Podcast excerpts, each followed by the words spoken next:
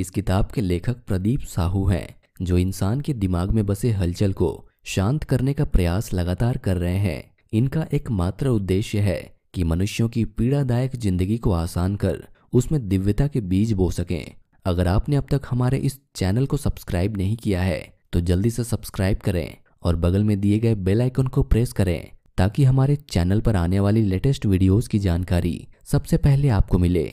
हमारी सोच पर ही निर्भर है कि ज़िंदगी कैसी होगी? क्या आप अपने पालतू जानवरों के पीछे पीछे चलना चाहते हैं? या फिर आप उन्हें प्रशिक्षण देकर अपने रास्तों पर चलाना चाहते हैं? इन दोनों स्थितियों की तरह ही हमारा दिमाग भी काम करता है। हम जैसा सोचते और करते हैं, हम वैसे ही बन जाते हैं। ज़्यादातर लोगों को अपने मॉर्निंग या इवनिंग वॉक पर अपने पेट्स के पीछे पीछे चलना अच्छा लगता है। इस तरह के लोगों को देखकर ऐसा लगता है कि वो इन्हीं जानवरों के अधीन है। इस तरह की आदत में लोग आम तौर पर अपने दिमाग की बातें सुनते हैं। हमारा दिमाग भी हमारे पेट्स के जैसा ही होता है। दिमाग को हम जिस भी तरह के निर्देश देते हैं, वह उसे ही अपनाता है और अपनी इसी आदत के कारण ऐसे लोग अपना मानसिक संतुलन खो देते हैं। उन्हें गुस्सा बहुत जल्दी आता है और वे गुस्से, अभिमान, ब्लड प्रेशर, डायबिटीज़, मानसिक रोगों और एक पूर्ण अस्वस्थता की गिरफ्त में आ जाते हैं। हमारे अंदर की लगभग पंचानवे प्रतिशत मानसिक और शारीरिक परेशानियाँ हमारी ही बुरी आदतों की उपज होती हैं। हमारी कुंठित सोच और गलत जीवन शैली के कारण ही हम अस्वस्थ और परेशान रहते हैं।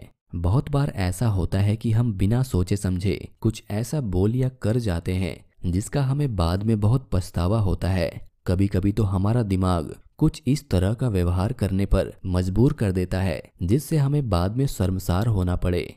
संस्कृत भाषा में इसी व्यवहारिकता को कुसंस्कार यानी कि बुरे संस्कारों वाली जीवन शैली कहा गया है।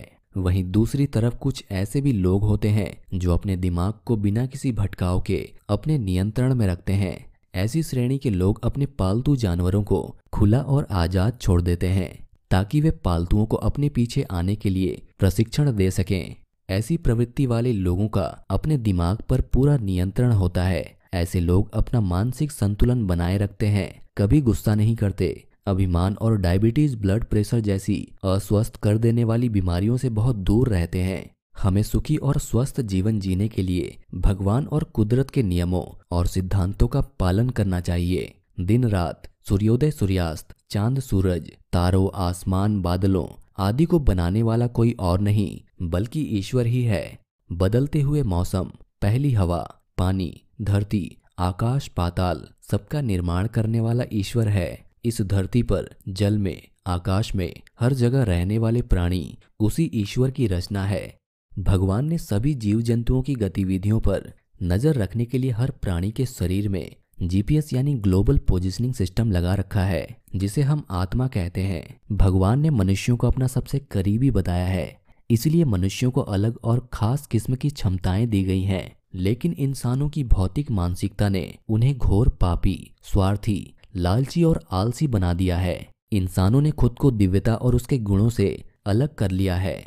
इतना ही नहीं, इसी धरती पर अपने साथ रहने वाले अन्य प्राणियों का विनाश करने के लिए अनेकानेक वैज्ञानिक और विनाशकारी हथियार भी बना लिए हैं। एक तरह से कहें तो इस हवा, पानी, आकाश और हर तरफ़ अपना जाल बिछा दिया है। वैज्ञानिक तरक्की और कुछ समय की खुशियों के लिए इस धरती के अंदर और उसके ऊपर मौजूद बहुमूल्य प्राकृतिक संपदा को पूरी तरह से नष्ट कर दिया है। फिर चाहे वो हवा हो या पानी, यही कारण है कि ईश्वर ने मनुष्यों को आर्थिक, शारीरिक, मानसिक या रिश्ते नाते के मामले में तकलीफ़ और दुख देकर उन पर अपनी लगाम कसी हुई है।